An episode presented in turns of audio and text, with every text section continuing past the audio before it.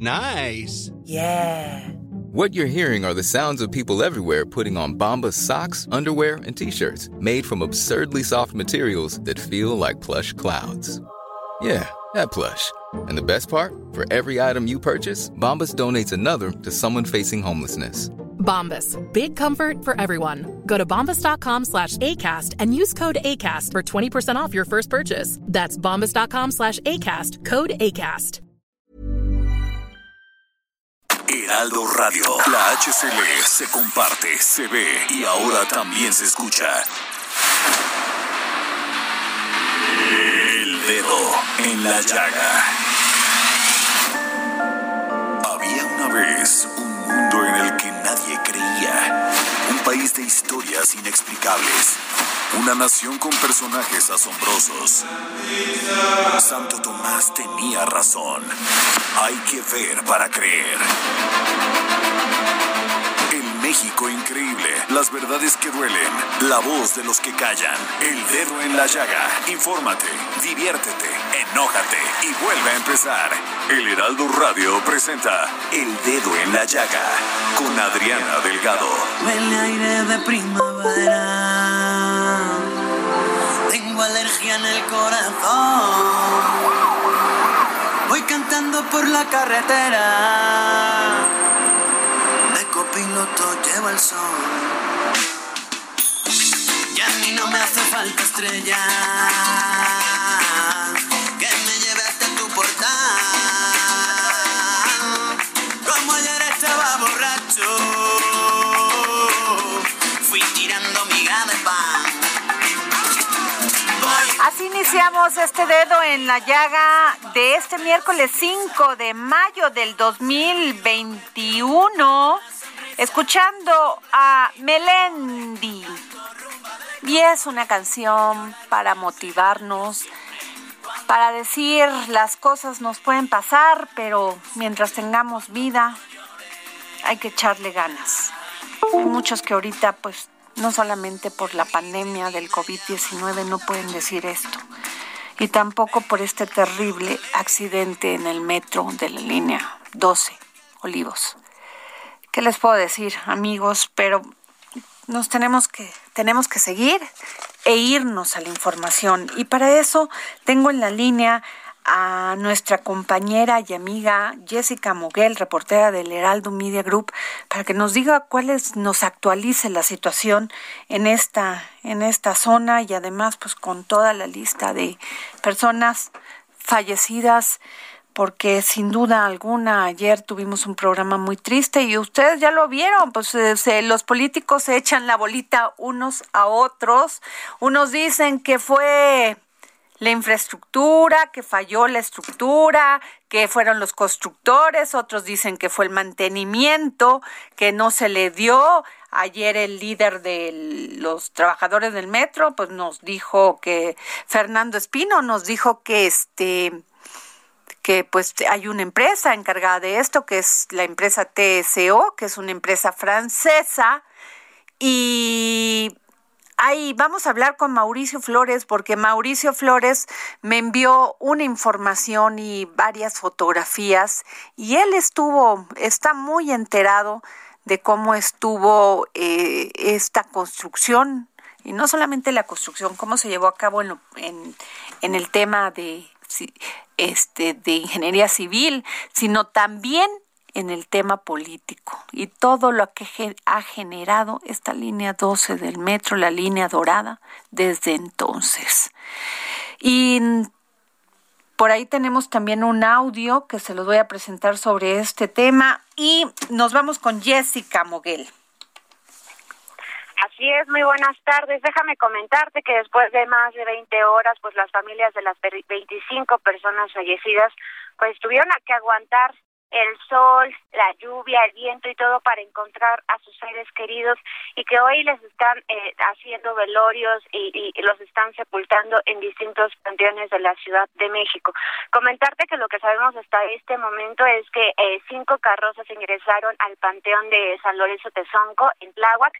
Se van a estar realizando distintos velorios también en, en colonias como Tierra y Libertad y el día de mañana algunas personas también van a estar realizando entierros en el caso de la familia de Nancy Lezama. Nosotros tuvimos la oportunidad de estar ayer en la coordinación territorial Iztapalapa 6, le dimos puntual seguimiento a los familiares que estaban asistiendo en busca de sus, de, de sus seres queridos después de peregrinar toda la madrugada de hospital en hospital buscando respuestas y encontrarlos en esta morgue improvisada de la alcaldía Iztapalapa. Justamente el velorio que se va a realizar esta tarde es el de José Luis Díaz Galicia, un señor de 38 años que lamentablemente falleció en este accidente. Bueno, comentarte que ese señor no usaba regularmente la línea 12 del metro, sin embargo, decidió ocuparla en la noche del lunes 3 de mayo para llegar a su casa después del trabajo y bueno, lamentablemente ya no regresó a su hogar. Justamente va a empezar el velorio a las 4 de la tarde. Esperamos ver a los familiares de del señor eh, Luis Díaz que, que en paz descanse. Pues sí, Jessica, pero a ver, cuéntanos, había todavía ayer en una lista personas no identificadas. ¿Qué ha pasado con ellas? Lo que sabemos hasta el momento es que los familiares continúan eh, pues viendo la posibilidad de, de, darle reconocimiento a los cuerpos, como te decía, en, en las instalaciones del Ministerio Público de la zona territorial Iztapalapa 6, pues llega la información a cuentagotas. Lo que nos comentaban ayer los trabajadores del gobierno capitalino es que eh, se le está dando puntual seguimiento, sin embargo sí hubo molestia con las familias de, eh, de, de las personas fallecidas porque no les estaban dando respuesta, no había ningún protocolo para poderlos apoyar. Incluso algunas familias que hoy están eh, pues esperando enterrar a sus familiares nos comentaban que hasta el día de hoy no habían tenido contacto con autoridades del gobierno capitalino, por lo que los que aún no están identificados eventualmente llegarán a este sitio, pero aún no está confirmado nada. Pues sí, Jessica, este, definitivamente un tema muy duro, muy duro. Y dime una cosa, ayer se quejaban que las autoridades ni se habían acercado a los a las familiares de las víctimas.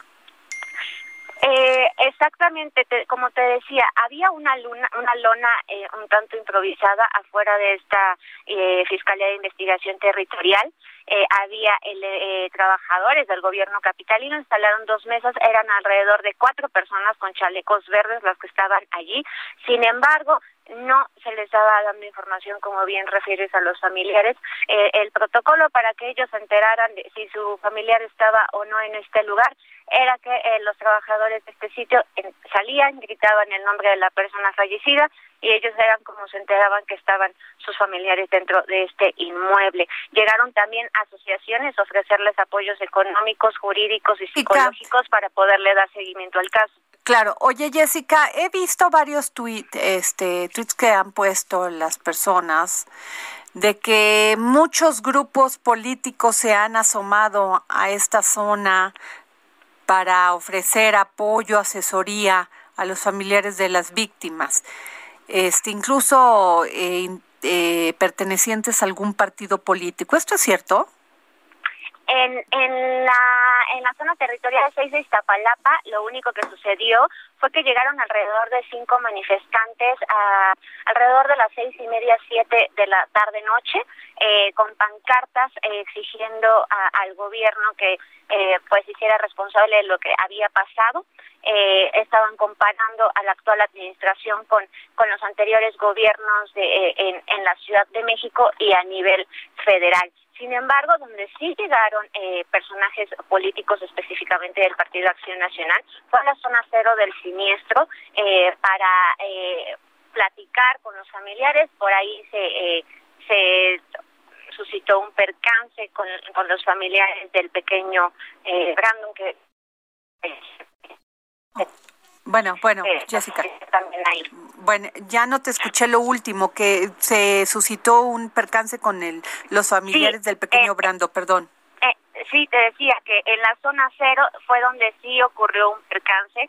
Eh, con llegaron eh, personajes políticos de, del Partido Acción Nacional a, a pues a demandar eh, lo que había sucedido en en el metro, en la estación Olivos de la línea 12 de este sistema de transporte colectivo. Eh, hay un percance con los familiares, los familiares de Brandon eh, exigían justicia, eh, pero en, en la zona territorial 6 de Iztapalapa, que era donde estaban llegando todos los cuerpos de las personas fallecidas, no no se suscitó ningún conato de pleito, tampoco llegaron eh, personajes políticos, no tampoco eh, y secretarios de Estado, secretarios de Estado tampoco del gobierno federal. Tampoco gobierno federal ninguna autoridad a nivel local o federal eh, fue a, a platicar con, con las personas pues afectadas o sea han estado han estado solas arreglándoselas como pueden. Así es han estado pero por eh, qué en una orfandad total si me lo permites decirlo así. Eh, muchos de ellos nos comentaban que no se les había avisado que sus familiares estaban en esta zona territorial 6 de Iztapalapa. Ellos estuvieron recorriendo hospital en hospital desde el general de Tláhuac, el Belisario Domínguez, el general de Balbuena, el 20 de noviembre, en busca de sus familiares. Y una vez que se daban cuenta que no estaban ellos en estos eh, nosocomios, pues bueno, ya eh, se dirigían a los ministerios públicos a buscar. Muchos hicieron un peregrinar de más de 20 horas antes de poder saber que sus familiares estaban en este lugar esperando a ser reconocidos. Y lo que nos comentaban también los familiares el día de ayer fue que... Eh, para reconocerlos solamente les mostraban fotografías, no los dejaban entrar a ver a sus familiares. Eh, no sabemos eh, si sucedió en todos los casos, pero nosotros... Bueno, pues se nos fue Jessica, ya no la escucho. Bueno, Jorge, este, a ver si la podemos este, regresar, pero mientras, eh, qué barbaridad, ¿qué les puedo decir? Les terrible esta tragedia, terrible lo que estamos viviendo, terrible que ningún eh, funcionario del gobierno federal se haya presentado ni y locales muy pocos y bueno, ¿qué les puedo decir? Pero vamos a otro tema porque Héctor Palma Salazar, el Güero Palma, uno de los fundadores del cártel de Sinaloa, fue absuelto del delito de delincuencia organizada por el juzgado segundo de Distrito de Procesos Penales Federales en el estado de Jalisco. Y tenemos en la línea a un gran amigo, un gran compañero, un hombre, un gran ser humano y un hombre que yo admiro muchísimo, a mi querido Jorge Fernández. Jorge, si alguien sabe de estos temas, eres tú. Muchísimas gracias, eh, Adriana. Es un placer, como siempre, eh, estar contigo. Eh, creo que hay un poco de ruido aquí donde estoy, pero... Te escuchamos perfecto. Como siempre, ahí con, con todo el cariño. Jorge, pues, ¿cómo? Dos veces, primero este sabadazo, luego no pasó el sabadazo donde iban a dejar libre al Güero Palma y lo vuelven a, este a capturar. Y luego otra vez le presentan, eh, lo dejan libre ahorita y está pues en confinamiento. Sí, a ver, eh, la, la historia del Güero Palma es una de las historias más fascinantes que hay de, del mundo del narcotráfico por muchas razones eh, desde su origen, de cómo se fue involucrando en el cártel, se fue creando lo que ahora conocemos como el cártel de Sinaloa, eh, el hecho ese terrible que creo que marcó su vida y su relación con otros grupos criminales, que fue el asesinato de su esposa y de sus hijos. Terrible. Eh, que fue en aquellos años, en aquellas épocas, fue a fines de los años 80, marcó mucho de lo de, la vida del narcotráfico y de los enfrentamientos entre el cártel de Sinaloa y el de los Arellano Félix y lo convirtieron en uno de los narcotraficantes también más violentos de la historia de México. El, el, Güero Palma es un narcotraficante muy violento que siguió ejerciendo violencia además desde dentro de la cárcel durante muchos años pero también es un hombre que ha estado preso desde el 95 hasta ahora y donde se han ido cayendo distintas causas que había en su contra después sobre todo de los nueve años que estuvo preso en Estados Unidos fue juzgado condenado pasó nueve años en cárcel de Estados Unidos y, y bueno quedó finalmente en libertad fue extraditado fue regresado a México y cuando regresó a México solamente tenía dos causas abiertas, una por delincuencia organizada y otras por unos asesinatos que se habían cometido cuando él estaba ya detenido. Entonces se ha tornado muy difícil para el gobierno mexicano eh, construir una nueva acusación contra el Güero Palma. Ahora, Jorge, Eh, perdón, nomás te interrumpo sí, en sí. esto. En aquel entonces eh, eran por delitos contra la salud y ahora por delincuencia organizada. ¿Tuvo algo que ver esto en la liberación, en su liberación? Sí, porque no, eh, la verdad no han podido comprobar el delito. O sea, cuando tú tienes a alguien detenido desde 1995 y le quieres fincar delitos eh, actuales que no hayan prescrito, es, es un poco difícil hacerlo. Y yo creo que eso es lo que sucede con el Güero Palma, con una cosa que es absolutamente subjetiva, que no la baso en ninguna información oficial, ni mucho menos, pero que es que me imagino que debe haber muchos jueces con mucho temor de ser finalmente el que su firma decida que el Güero Palma siga o no en prisión. Uno de los jueces que, que actuó en su momento para que el Güero Palma siguiera en prisión es el juez Bermúdez, aquel que mataron en Colima junto con su esposa en la puerta de su casa. Entonces, eh, se conjugan, me parece, muchos, eh, muchos elementos. Mira, el arraigo que, que le dio la fiscalía ahora, que es un arraigo domiciliario extraño, parecido al que tiene Neto Fonseca y demás, este, pero que es por 40 días solamente. Yo me imagino, estoy hablando, no, no, es muy difícil tener información dura sobre esos temas, pero me imagino que es un poco también para que pasen las elecciones, para que no digas, este, en mi plena campaña electoral tuvimos que liberar a- al Güero Palma, como en su momento se liberó a Caro Quintero, siendo personajes diferentes y con historias diferentes. Y, y bueno, no, no sé, quizás me equivoco, pero si no encontraste en todos estos días un proceso para mantenerlo en prisión, eh, dudo mucho que en 40 días se pueda encontrar uno nuevo, ¿no? Y entonces, Jorge, lo van a tener arraigado. Lo van a tener arraigado, es una posibilidad, van pueden prolongar ese arraigo, se puede prolongar eh, y tenerlo en una situación similar a la que está don Neto Fonseca, con la diferencia que don Neto Fonseca sí está muy enfermo. Este, y bueno, dicen que el Güero Palma también, pero me parece que son personalidades diferentes en el mundo del narcotráfico. Híjole, pues qué eh, situación tan tan complicada, Jorge. Oye, Jorge, y también te quiero preguntar porque no quiero desaprovechar la oportunidad de estar hablando contigo, contigo, perdón, es el tema de esta guerra sin precedentes eh, de una comunidad que vive en un ambiente de terror constante y que ya no hay ley. Y eso estamos hablando del municipio de Aguililla y Michoacán, que es terrible. Ya va ocho mil personas que, que están saliendo de ahí, que no tienen que comer, que no tienen este pues lo mínimo indispensable, servicios de salud y que los narcotraficantes cavan grandes fosas ahí de o cómo se les llamará este pues fosas de dos de dos Claro. y que no pueden ni entrar ni salir ¿Qué piensas? Mira, lo que, lo que hay en Aguililla es una suerte de guerra de posiciones. Si fuéramos en la, estuviéramos en la Primera Guerra Mundial, diríamos que es una guerra de posiciones. Entre, no nos, no nos engañemos, son dos grupos criminales los que participan. Uno son una serie de grupos criminales tradicionales ahí de esta zona de Michoacán que están encabezados por una organización que se llama Los Viagra.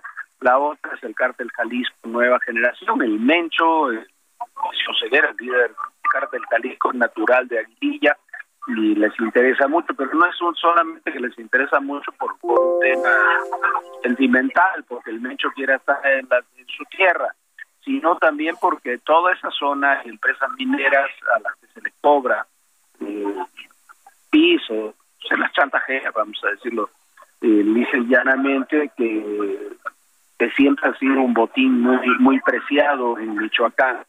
Y, y lo que sucede que es también la entrada a la tierra caliente donde hay drogas, pero también hay muchos otros negocios que se pueden realizar ahí.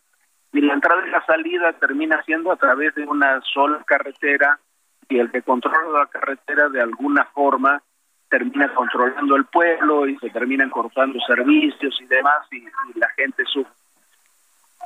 Como tú decías, hay cerca de ocho mil personas que ya han partido del pueblo, eh, hay un conflicto muy marcado entre, entre los dos grupos criminales. Y bueno, ahora yo no he visto intervención oficial, la verdad. ¿Por qué, Jorge? ¿Por qué? Porque, se, o sea, perdón que sea una pregunta muy simple, pero yo creo que marca todo el tema. ¿Por qué las autoridades federales, la policía, la, la Guardia Nacional, la Marina, no han podido hacer nada? Eh, yo creo que porque no han querido. Pero ¿por este, qué no quieren, Jorge? pero y yo creo que no quieren porque el enfrentamiento que hay entre los grupos criminales se replica dentro de la propia comunidad y de la propia ciudad. Y creo que la lectura que hacen, no digo que sea la correcta, pero creo que la lectura que hacen es que eh, los grupos este, que terminas involucrando a la, a la, propia gente de, de la ciudad y demás. Creo eh, digo mucho creo porque no hay información oficial y uno recopila información y va creando escenarios. Tengo entendido que en estos días va a haber eh, cambios mandos de seguridad, y mandos militares en Aguililla que, que van a tratar de establecer otro tipo de política. Yo creo que es un poco eh, imprescindible hacerlo porque el deterioro ya es muy grande, habrá que ver cómo salen esas nuevas estrategias.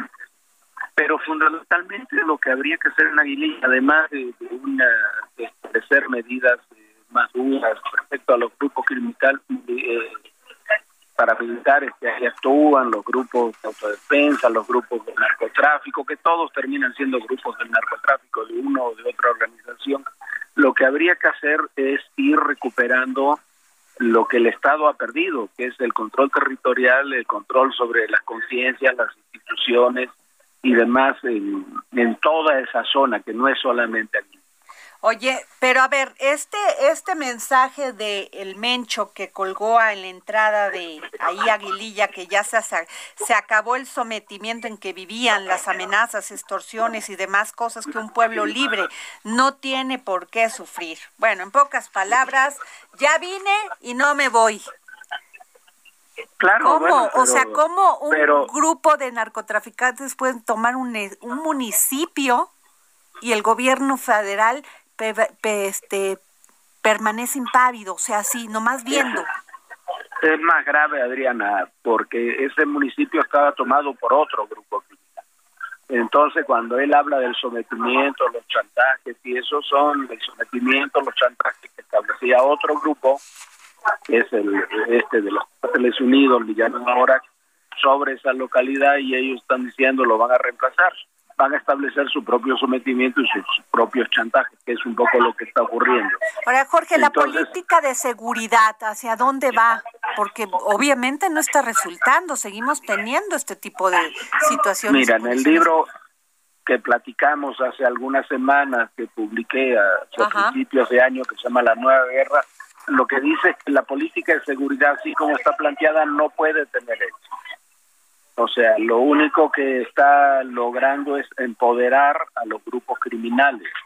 Uno puede entender que no se realicen acciones muy violentas y demás porque se quieren preservar otras cosas, pero en la medida que tú no no frenas el control y la expansión de los cárteles, lo único que haces es empoderar a los grupos, a los propios grupos criminales. Eso es lo que no se está haciendo cuando se dijo en Aguililla sobre el tema de Aguililla es que la política de seguridad es incrementar la obra social o no se quiere entender o no se entiende cuál es la dinámica real que hay en una comunidad de esas características. Pues terrible, Jorge, porque ese es un ejemplo muy claro de lo que es que ellos asuman el control eh, valiéndoles el, el gobierno el gobierno y las policías en México. Pero sobre todo el tema de sí dime perdón. No es una política de pacificación que se puede compartir en los principios pero que en cuyos resultados es muy fallido Híjole, pues qué grave. Pues muchas gracias, Jorge Fernández. Gracias, te agradezco mucho que nos hayas tomado la llamada para el dedo en la llaga. Es un placer siempre estar contigo, con todo tu auditorio. Un abrazo, Adrián. Gracias, Jorge Fernández. Pues ahí están. Un tema que parece no acabarse y sí crecer. Y sí está creciendo. Nos vamos a un corte. Regresamos aquí, al dedo en la llaga.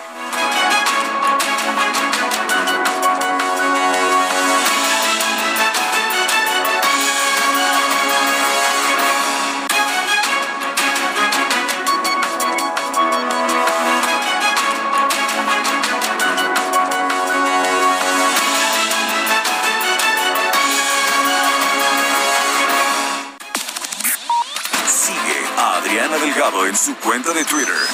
Arroba Adri Delgado Ruiz. Además, te invitamos a enviar tus opiniones y comentarios en texto o por mensaje de audio a través de WhatsApp al 55 2544 3334. Y si quieres escuchar El Dedo en la Llaga de El Heraldo Radio, en cualquier momento y donde quiera que te encuentres, descarga el podcast disponible en Spotify y iTunes. Heraldo Radio, la HCL se comparte, se ve y ahora también se escucha.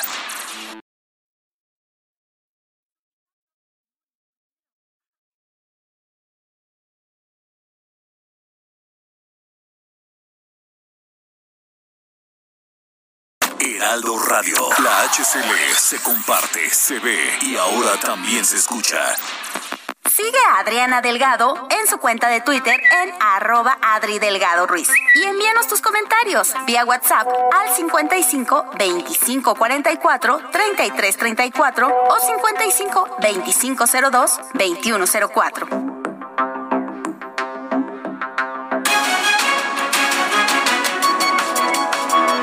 Empezamos aquí al dedo en la llaga y miren dentro de todas las noticias, que si la pandemia, bueno, el incidente, y lo digo entre comillas porque, Dios santo, hasta para lamentarse hay un tema, Jorge. Incidente, ¿cómo llamar incidente a un accidente de estas magnitudes? Pero ya ni- no nos vamos a detener en eso, porque fíjense que el intercambio comercial entre México y Estados Unidos, tomando en cuenta exportaciones e importaciones, sumó 56.908 millones de dólares. Esta es una cifra récord mensual, ¿eh? de acuerdo con datos de la Oficina del Censo estadounidense, o sea, no de aquí, no con los números de aquí, no con los datos de aquí, sino con los de el otro lado, al otro lado. Son un poquito más No, bueno, confiables, ¿no? Y esto, pues, es muy bueno porque nos habla de una reactivación económica. Y fíjense que el, to- el comercio total entre México y Estados Unidos ascendió pues a esa cantidad, pero el paquete de ayuda por 1.9 millones de dólares ha sido el principal logro de la administración del presidente Joe Biden, ya que esto permitió reactivar rápidamente la economía estadounidense y su comercio exterior, señaló en entrevista Jorge de Armijos, secretario ejecutivo del Consejo Mexicano de Asuntos Internacionales. Y bueno, hoy tengo en la línea a mi querido Mauricio Flores. ¿Cómo estás, querido? ¿Cómo estás, mi querísima Adri? Jorge, creo que está ahí. Y pues es que, pues sí, hay presidente, Joe Biden, por supuesto.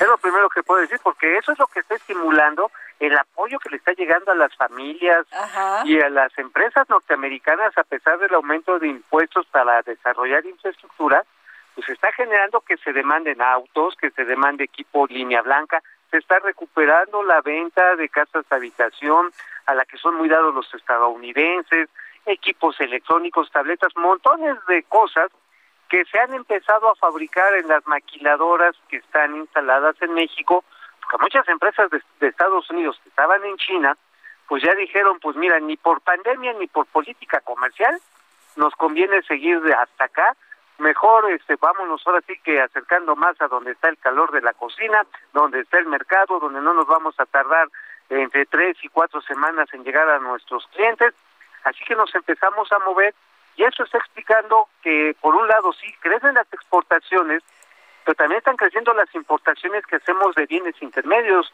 mi queridísima amiga, mi queridísima Adri. y, y, con, y todo esto, fíjate nada más, por lo que dicen que no es importante la relación con los Estados Unidos.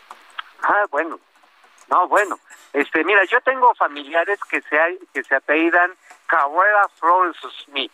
O sea, yo te- de veras tengo familiares en California y que pues no solamente en su momento cuando se fueron para allá fueron el soporte de, de mis tías que ya en paz descansen varias de ellas, pero que finalmente lograron construir empresas de servicios de arquitectura, de diseño, y hay montones de latinos que finalmente se asimilaron a la cultura económica de los Estados Unidos y que hoy son un, son un punto fundamental de desarrollo de pequeñas y medianas empresas. Claro. Y eso, fíjate, es otro de los elementos que yo creo que tendríamos que asimilar de Estados Unidos. Es una latina la que está al frente en la administración Así Biden es. de los programas para apoyar a las Y, y ¿eh? uno de los puntos muy importantes, Mauricio, fue los apoyos fiscales que dio la administración de Joe Biden. Sí, bueno, o sea, pues, perdón.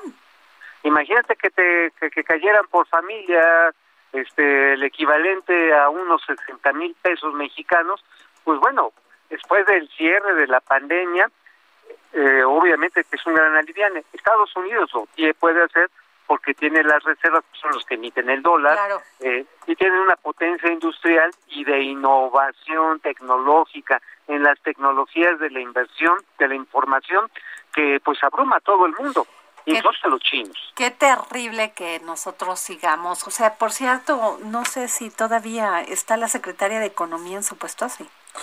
Seguía todavía, ¿Eh? creo que seguía. ¿Sí? La última noticia que supimos de ella fue cuando la nombraron. Ah, ok, porque no hemos sabido nada, pues sí. Bueno, yo Fíjate sí supe de algo. A ver, Yo dime. sí supe de algo. Hicieron una feria de artesanías oaxaqueñas en el en la planta baja del edificio de economía.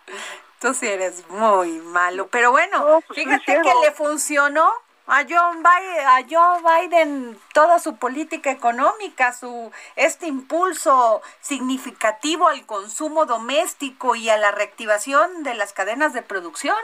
Es que lo tiene muy claro, ¿no? Porque él estuvo ocho años con Bill Clinton, que como él decía, is the economy stupid. ¿O no, Pues sí.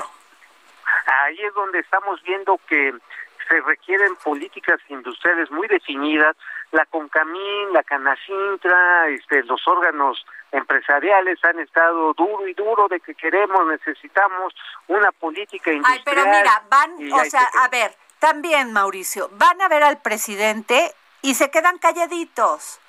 No, También, a ver, no, no, no, también es cierto, se quedan calladitos, o sea, por vi- regresan, salen de los del Palacio Nacional y ah, adentro no pasó nada, afuera pasa todo. Sí, no, y digo, ahora sí que son muy, muy cariñosos adentro y afuera, pues de repente Pero ¿por qué? El- yo bravos. no creo que el presidente López Obrador no los quiera escuchar. Se ha sentado varias veces con él, con ellos. Yo veo que les da el micrófono a todos. ¿Por qué no le dicen, señor presidente, esta es la situación que tenemos? Pero Pues si se quedan callados, Mauricio, Pues sí, finalmente quedan remitidos a secretarías de Estado donde la implementación de los programas concretos pues se quedan en buenos deseos. Eh, yo recuerdo que se estaba hablando, por ejemplo, reactivar la cadena pesquera de exportación a los Estados Unidos y tómala, que nos echan para atrás con la exportación de camarón de pesca de bahía y ribereña. O sea, Pues sí, pues pero no, pues no yo creo que hay maneras de seguir. Y bueno, yo sí le doy un voto a Esteban Moctezuma, porque es un hombre que conoce de esto. Y le doy un voto, pues que. a- fíjate, hasta a Ebrat, a Marcelo Ebrat, porque son políticos. Exacto, y ojalá entiendan esto. Lo más triste sería que perdiéramos la oportunidad de captar el retorno de los de los consorcios estadounidenses que hace 20, 30 años se fueron a China, se fueron Pues a se van a ir, Mauricio, si Ajá. sigue la política en el tema de energías renovables. y lo necesitamos que no se vayan petróleo. lejos, que lleguen aquí. del tema de la gasolina. También ahí hay problemas, ¿eh? vienen muchos amparos, ¿eh? Y vienen a montones si no le damos la certidumbre jurídica de que haya combustibles de entrada y luego que haya combustibles energéticamente sustentables, pues este, pues no los vamos a traer, ¿eh? Más Oh. bien se van a ir a Canadá o a Guatemala. Me queda claro. Mauricio, tú y yo hablábamos hace un rato, en, tomándonos un cafecito, sobre todo tu experiencia y toda la información que tenías sobre cómo eh, le dieron mantenimiento a la línea 12 del metro. Y tú eres un periodista informado, especializado en finanzas y economía, pero además, más, más que todo, eres un investigador profundo. Así es, así es, mi querísima amiga, mi querísima Adri, Jorge. ¿Sabes qué? Eh, tengo la información de fotografías de renders y de presentaciones que se le hicieron a Florencia Serranía de mantenimientos a los pilares, este, incluso también a las traves de la línea 12. Este, lamentable, le pusieron, le metieron plastilina epóxica, dicen de alta resistencia a las columnas que fueron afectadas en el 2017, le metieron unos gatitos hidráulicos según para evitar el impacto del paso de los trenes, este les pusieron unas pues, este, pues, unos polines, o sea, unas estructuras que son como de pintor para aguantar y que no se viniera bajo el concreto de algunas de estas estructuras y soldaduras, mi estimada Adri. Pero Mauricio, es que no me no lo concibo. No lo concibo que alguien sea capaz de poner en juego tantas vidas y Mira. vidas que ya co- ya costaron. que ya costaron. Mira, se trata de denostar a nivel federal de que no, no, no fue la austeridad, pero mira, el costo de mantener en óptimas condiciones, no dicho por mí, estimado por técnicos, incluyendo el que fuera el director del metro, el señor Bojorques. Ellos mismos decían, se necesitan como mil cien millones de pesos este, anuales para mantener la línea 12. Este, si el presupuesto para todo el metro es de aproximadamente 16 mil millones de pesos y le quedan como 2 mil millones de pesos para mantener todas las líneas, por supuesto que no llegó el dinero para mantener la línea 12 y el problema no solamente es la tragedia de este de este lunes, son los riesgos que estamos tomando con el principal sistema de transporte de esta ciudad, ¿eh? Mauricio, estuve viendo, eh, eh, buscando historias de estos accidentes, de este tipo de accidentes en el mundo. Bueno, hay varios, incluso también en los países más avanzados. ¿eh? Pero hay una condición importante en todos ellos, que después de que pasa esto, las víctimas demandan.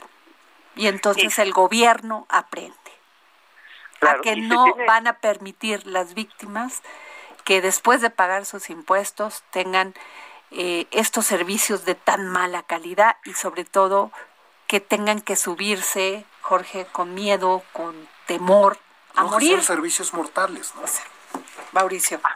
Así es, servicios mortales, como bien lo refiere Jorge, y sabes que se va a requerir que el peritaje no solamente sea impecable en términos técnicos, el peritaje del accidente, el postmortem, eh, la disección de, ahora sí que de la infraestructura fallecida, pero además de que sea abierto y comprobable, porque, digo, efectivamente, si los materiales hubieran sido muy malos, pues se hubiera caído esto en dos años, pero si se cayó en 10 años, es que hubo problemas no solamente de diseño, sino probablemente hasta de materiales que estuvieron debajo Pero de del la especificación. mi. Tú no puedes echarle la culpa Pero a también de estructuras, Jorge, de la calidad de los de los materiales, Claro, ¿eh? claro.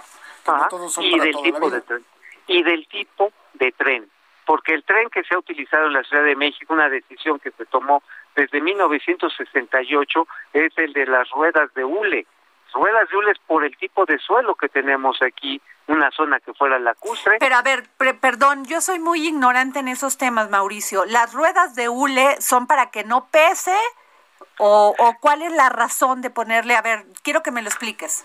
distribuye la presión, la velocidad y por lo tanto las vibraciones a lo largo del tren y cuando son de metal se deriva toda la energía cinética sobre el piso. Como le dicen los ingenieros, los, ceotren, los ceotrénticos se alinean en una sola, ahora sí, en un solo vector y pueden ocasionar la caída de una estructura. Bueno, ayer platicamos con Fernando Espino, que es el líder de los trabajadores del metro, y él acusaba directamente, primero que Florencia, ¿cómo se llama? Serranía. Serranía, el nombre, ni me acuerdo, sí. fíjate. Como también desconocieron Sí. al, al de movilidad cuando quería entrar a la zona siniestrada, ¿no?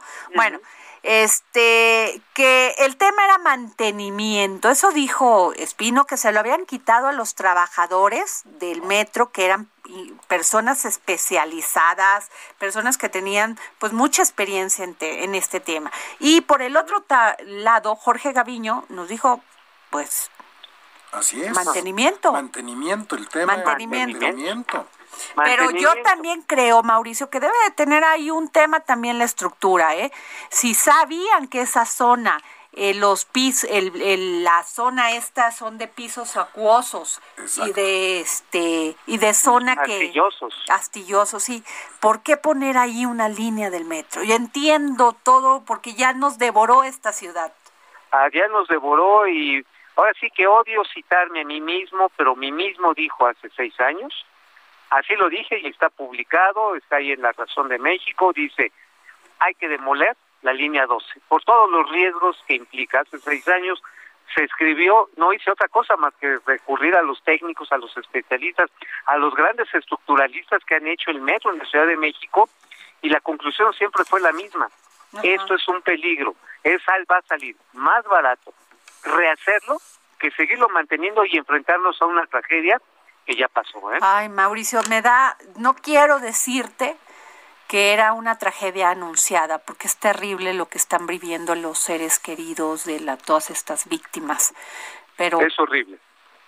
es increíble que en México nos siga pasando y que se, además que se echen la culpa. O sea, haz de cuenta que la justificación es su principal discurso. O sea, no, porque fue aquel, no, porque fue el que me antecedió. Sí, pero por eso te elegimos. Porque los de atrás lo hicieron muy mal. Y bueno, el problema está en que son decisiones que también nos deben de llevar a pensar, Adri, que son los técnicos, los ingenieros que han sido despreciados muchas veces en este sexenio, los que pueden asumir con entendimiento y con elementos científicos qué es lo que se puede construir, dónde y a qué velocidad. Porque aquí quisieron hacerlo muy rápido, la línea 12 del metro, se les insistió, señores, no compren esos trenes de ruedas de, de metal porque si no nos vamos a meter en una bronca. No, no, es que hay que inaugurar rápido, hay que inaugurar Sí, rápido. 18. siempre es así, Mauricio. Porque si no, pues les quitan el presupuesto que no se gastaron.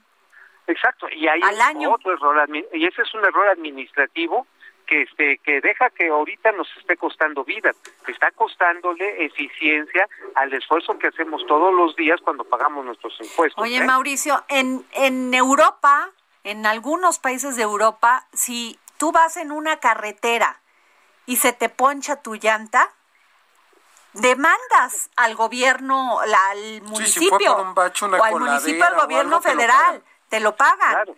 No, Porque bueno. se supone que con tus impuestos tú construiste carreteras de calidad. Aquí Ah. es un de un bache salimos al otro. Y lo peor es que todavía los periodistas no nos hemos metido más de fondo para revisar bien las obras, porque hay obras que son inconclusas y que ya las tienen como, conclu- como concluidas, este Y en el caso y en el caso específico de esta línea 12, incluso la gente que salió ilesa, que salió viva afortunadamente, yo creo que tendría que meter un reclamo porque su vida, su integridad física fue puesta No, en peligro. Si no hay, no hay manera de que las empresas y que el gobierno entienda que no nos pueden poner en una situación de De, de- debido a muerte. de vida o muerte. Sí, ¿no? Y ahora sí que la infraestructura de la muerte, este... Infraestructura de la muerte, mira. si tú pasas por debajo de alguno, de cualquiera de estos pasos peatonales que están sobre, este, sobre Tlalpan, por donde está el metro, no solamente son insalubres, no solamente son feos, no solamente son peligrosos, están al borde del derrumbe. Ah, Me refiero aquí a los de la Ciudad de México. Hazlo en cualquier otra ciudad más o menos grande y vas a ver descuidos similares. Pues esperemos que esta empresa Det Norske Veritas, que tiene 150 años de experiencia, haga un buen peritaje, Mauricio, y pues ver qué sucede con esto. Sí, hay que llegar a fondo. No solamente es repartir culpas, yo creo que aquí es evitar que se nos vuelva a presentar otra tragedia y que dentro de un par de años estemos en lo mismo. Muchas gracias, Mauricio Flores, columnista financiero de La Razón, colu- este, conductor de ADN 40 del programa La Billetera. Gracias, amigo. Muchas gracias, mi querida madre. Jorge, saludos a todos. Bueno, pues nos vamos con... ¿Qué tema, Jorge? Es que me indigna. Totalmente. De- bueno, ya, mira, siento tanto indignación que se me escucha al hablar, o sea, me sale, me sale el coraje primero, porque digo, pudo haber sido mi, fa- mi hija, tu, tu esposa, mi mamá, Uno mismo. o sea, pero uno. ¿sabes qué pasa con, con los mexicanos? Nos estamos volviendo insensibles. Hablan de la tragedia porque he, he tenido la oportunidad de comentarlo como si fuera algo lejano. No, le pasó a, nuestro, a nuestros, Nuestros vecinos. vecinos. Así es. Así es. Le pasó a nuestros, a los mexicanos, No, es a las mexicanas. Es terrible, Adriana. Y nos, ya, nos, nos, a ver, nos agarran un pueblo los narcotraficantes. Lo tapan, o sea, nadie puede pasar. Ellos hacen su propio gobierno. Así es. Nos quedamos sin Estado. A ver, sin Estado. Feminicidios. No, Tenemos terrible. pánicos de, ser- de subirnos a un servicio, a un transporte. No, bueno. No. En fin, nos vamos con la jefa, Andrea Merlos, para esta sección que me encanta, Jorge.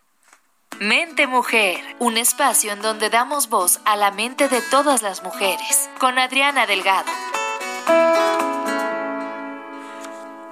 Jefa Merlos, Hola, Adri, Jorge, saludos a todo el auditorio, qué gusto escucharlos. pues indignados, jefa, a veces, ¿eh? No Indignados. sé, no, totalmente. Y mira, hemos hablado estos días porque, este, como todo tu público sabe, yo colaboro en el Heraldo eh, de No, México. en el es la jefa, no, la Colabora. jefa Merlos colabora, No, ¿qué bueno. tal? Y la ¿Qué verdad tal, es que amiga? ha sido estremecedor todo lo que hemos vivido desde el accidente hasta acá.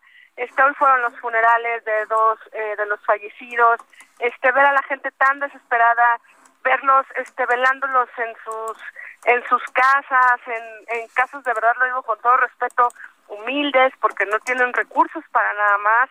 Verlos con el corazón roto y pues como medios eh, decirles que a la gente, a todos los que nos siguen lo que está pasando, pero no poder hacer más en tanto la autoridad en verdad no sea más sensible a, a todo lo que están viviendo. Es muy triste. Mira, por eso es tan importante esta lucha que hemos hecho las mujeres por Ah. dignificarnos, por visibilizarnos, por, por, por igualdad y por equidad. Así es, Adri. Mira, hablando de Mente Mujer, de todo lo que hemos estado publicando en un equipo que lidera Cristina Mieres, la vicepresidenta de Heraldo Media Group, y que en el proyecto estamos incluyéndote a ti más de 30 mujeres y hombres que trabajamos en todas las plataformas del Heraldo, pues resulta que nos metimos a estudiar el asunto de los espacios públicos políticos, por llamarlos así, de las mujeres en México. Y pues te voy a dar un dato inicial que es súper poderoso. La ONU dice que el mundo en general se va a tardar 130 años en que de verdad haya mujeres en puestos de decisión de primer nivel y relevantes. Entonces, 130 años más, o sea, nosotros ya no lo vamos a ver y con, por eso la palabra clave que tú dices es lo que estamos construyendo. Y en México, Adri, pues peor, porque hay apenas un promedio de 25% en encuestas que de personas que votan por una mujer, porque del discurso la gente ya sabe que es políticamente incorrecto decir que no va a votar por una mujer, pero cuando está a solas en una mampara ante una boleta, pues ¿qué crees? No vota por una mujer. Y entonces las gobernadoras que hemos tenido pues han sido digamos que una bandera de todo lo que se puede lograr y han sido muy poquitas. Y en esta elección tenemos muchas mujeres porque fue una decisión obligada, más bien fue una orden de los institutos electorales para decir sí o sí tienen que meter el 50% de las mujeres en las candidaturas.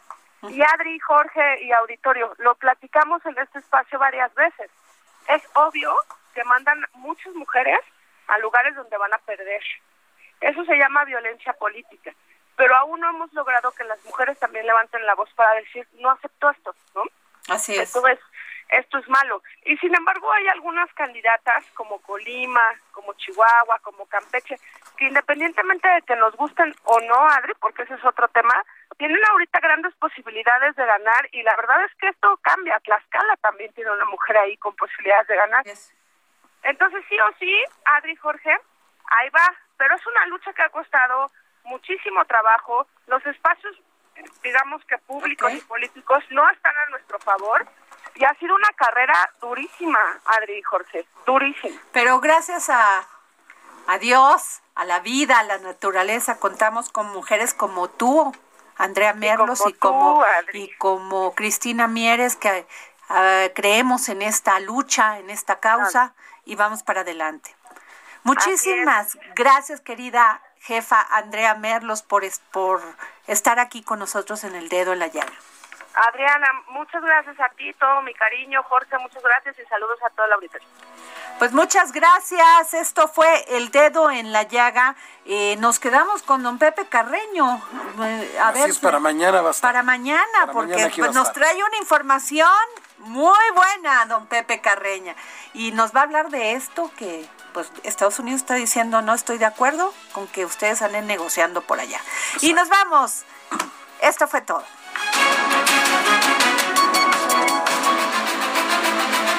El Heraldo Radio presentó El Dedo en la Llaga con Adriana Delgado. Heraldo Radio, la HCL se comparte, se ve y ahora también se escucha. Even when we're on a budget, we still deserve nice things. Quince is a place to scoop up stunning high-end goods for 50 to 80% less than similar brands. They have buttery soft cashmere sweaters starting at $50, luxurious Italian leather bags, and so much more. Plus, Quince only works with factories that use safe, ethical, and responsible manufacturing. Get the high-end goods you'll love without the high price tag with Quince. Go to quince.com/style for free shipping and 365 day returns.